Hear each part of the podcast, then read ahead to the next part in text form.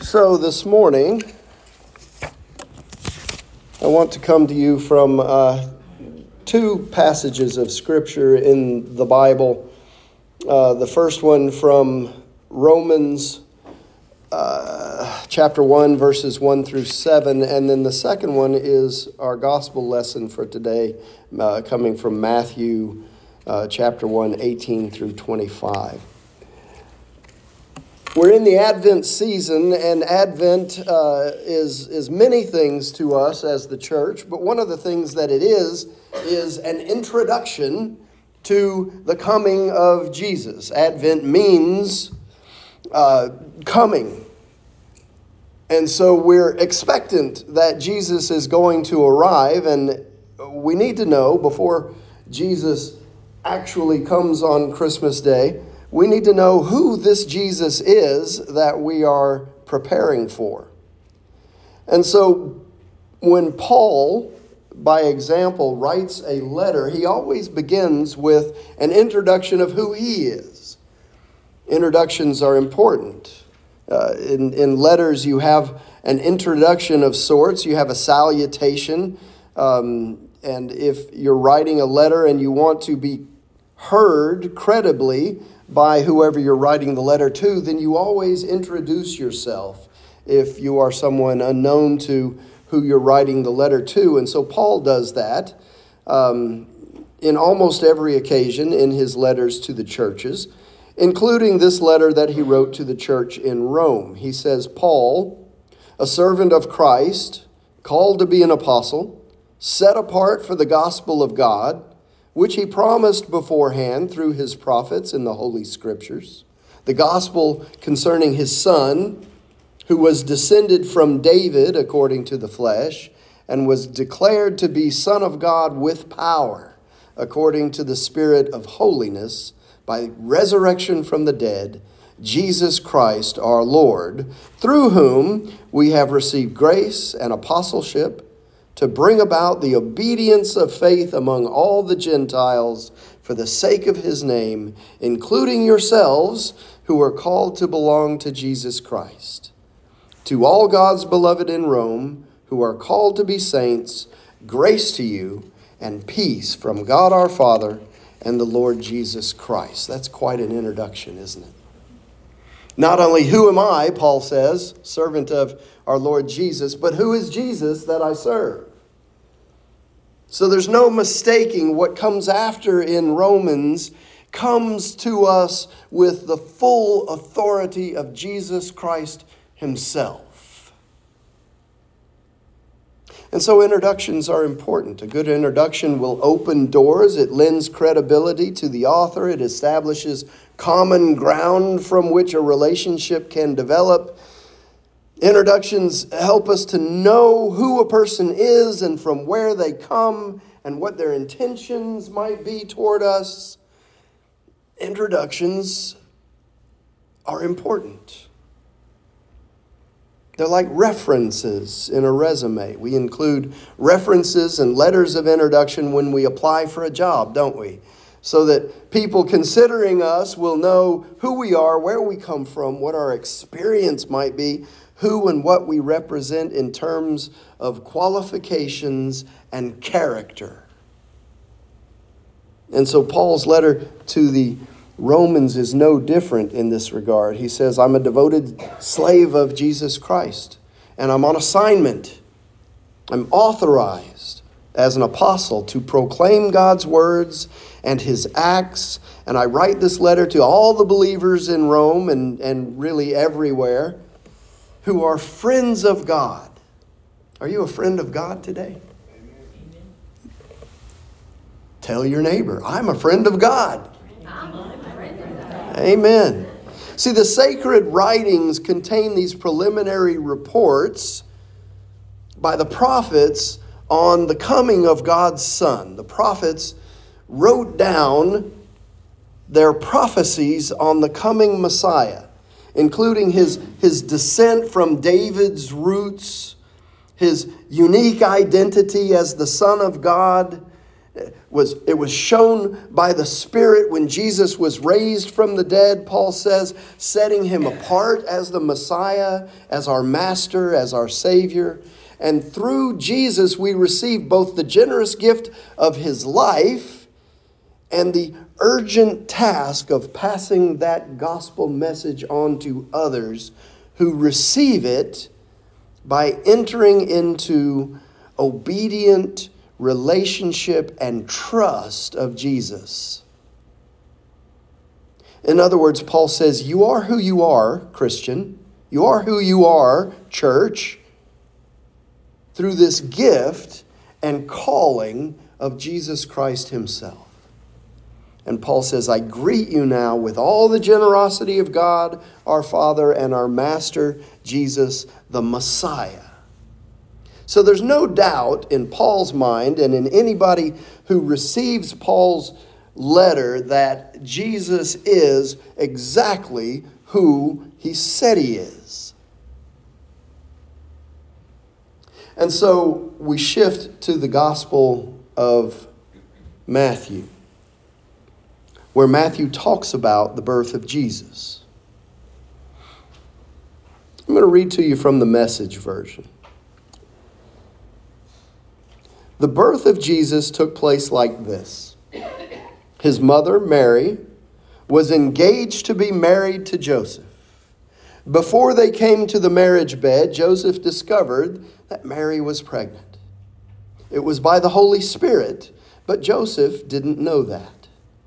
Joseph, chagrined but noble, determined to take care of things quietly so Mary would not be disgraced. While he was trying to figure a way out, he had a dream. And God's angel spoke in the dream Joseph, son of David, don't hesitate to get married. Mary's pregnancy is spirit conceived. God's Holy Spirit has made her pregnant. She will bring a son to birth, and when she does, you, Joseph, will name him Jesus, which means God saves, because he will save his people from their sins. This would bring the prophet's embryonic sermon to full term. Watch for this. A virgin will get pregnant and bear a son. They will name him Emmanuel, which is Hebrew, for God is with us. Then Joseph woke up. He did exactly what God's angel commanded in the dream. He married Mary. But he did not consummate the marriage until she had the baby, and he named the baby Jesus. See, Matthew's introduction of Jesus establishes some key things about this person, Jesus. This person for whom we're doing all of the preparations in this Advent season. See, it establishes first and foremost that he is born into the house of David. It's an important point because ancient prophecy told that the Messiah would come from the Davidic lineage. Jesus, the Messiah, was born into the house of David. And it also establishes that Jesus was conceived by the power of the Holy Spirit, born of a virgin. That Jesus was born of a woman in fulfillment of prophecy and was therefore completely human in every respect, and he was conceived by the Holy Spirit supernaturally, making him fully divine as well. I know it's hard to wrap our human minds around that, but Jesus is fully human and fully divine at the same time. How does that happen? It's a mystery of the faith. So, Matthew's introduction also establishes that the very name Jesus was God ordained. Mary and Joseph didn't look through the Hebrew name book and say, ah, Jesus. No. God told Joseph name him Jesus, which translated from the Hebrew means God saves. Now, this name Emmanuel is another Hebrew word that says God is with us. That too is in fulfillment of prophecy. And to make it clear that he was the incarnate deity, the embodiment of the Word, the fullness of the Godhead bodily, he was instructed to call him Emmanuel. Named Jesus, called Emmanuel, and incidentally called many things through the course of his life, his ministry on earth Son of God, Son of David,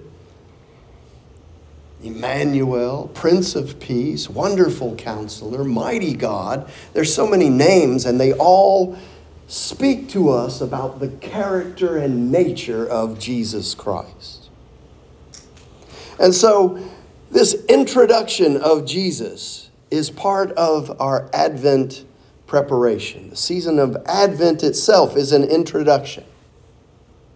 Introductions prepare us to receive what is to come. And Jesus' introduction in Matthew and in Paul's letter to the Romans gives us every reason that we need to receive Jesus as Messiah. It's all there, wrapped up in a nice Christmas package with a Holy Ghost bow on the top. See, the fulfillment of prophecy, the pedigree of Jesus' lineage, the supernatural conception, the annunciation by the angels. What more do we need, I wonder, to receive him as Lord?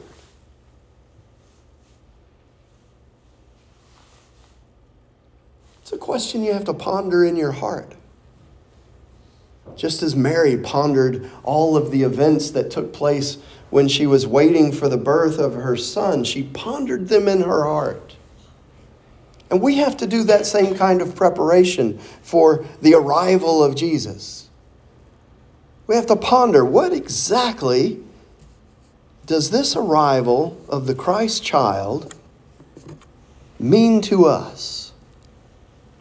See, when I was a kid, and, and incidentally, my mom still does this for our grandkids we used to get these advent calendars. Are you familiar with these? Advent calendars. And uh, with the doors that you open, one per day, beginning on December 1st, first and, and each day until Christmas Day, you open a door, and each door has, uh, well, in the ones that we got, uh, a piece of chocolate behind the door, right? So starting December 1, you got a piece of chi- chocolate, and, and that meant you were one day closer to opening the biggest door on the calendar, which not only meant a bigger piece of chocolate, but more importantly, it meant that Christmas had arrived. When you opened the big door, it was Christmas Day. For me, the joy in the calendar was the sense of excitement and expectation.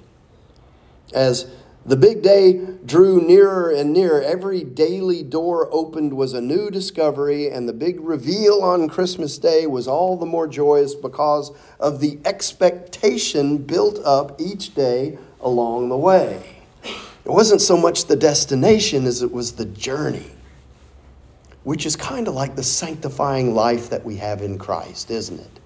Every day every day more and more like Christ. What an exciting journey that is. And so the advent of our Lord and Savior should be like that for us.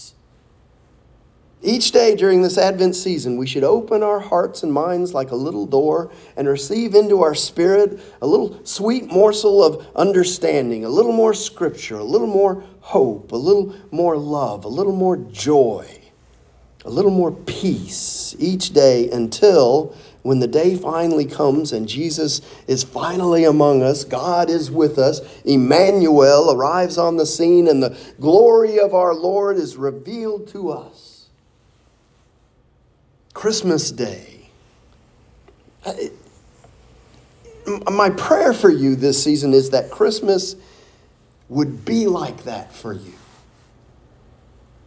The fulfillment of an Advent season of expectation, better than you hoped for or could have imagined. That you would be filled with awe and expectation, and that you would be fully prepared to receive that Savior that was introduced to you and to the world so many years ago. That as you open your hearts to receive Jesus,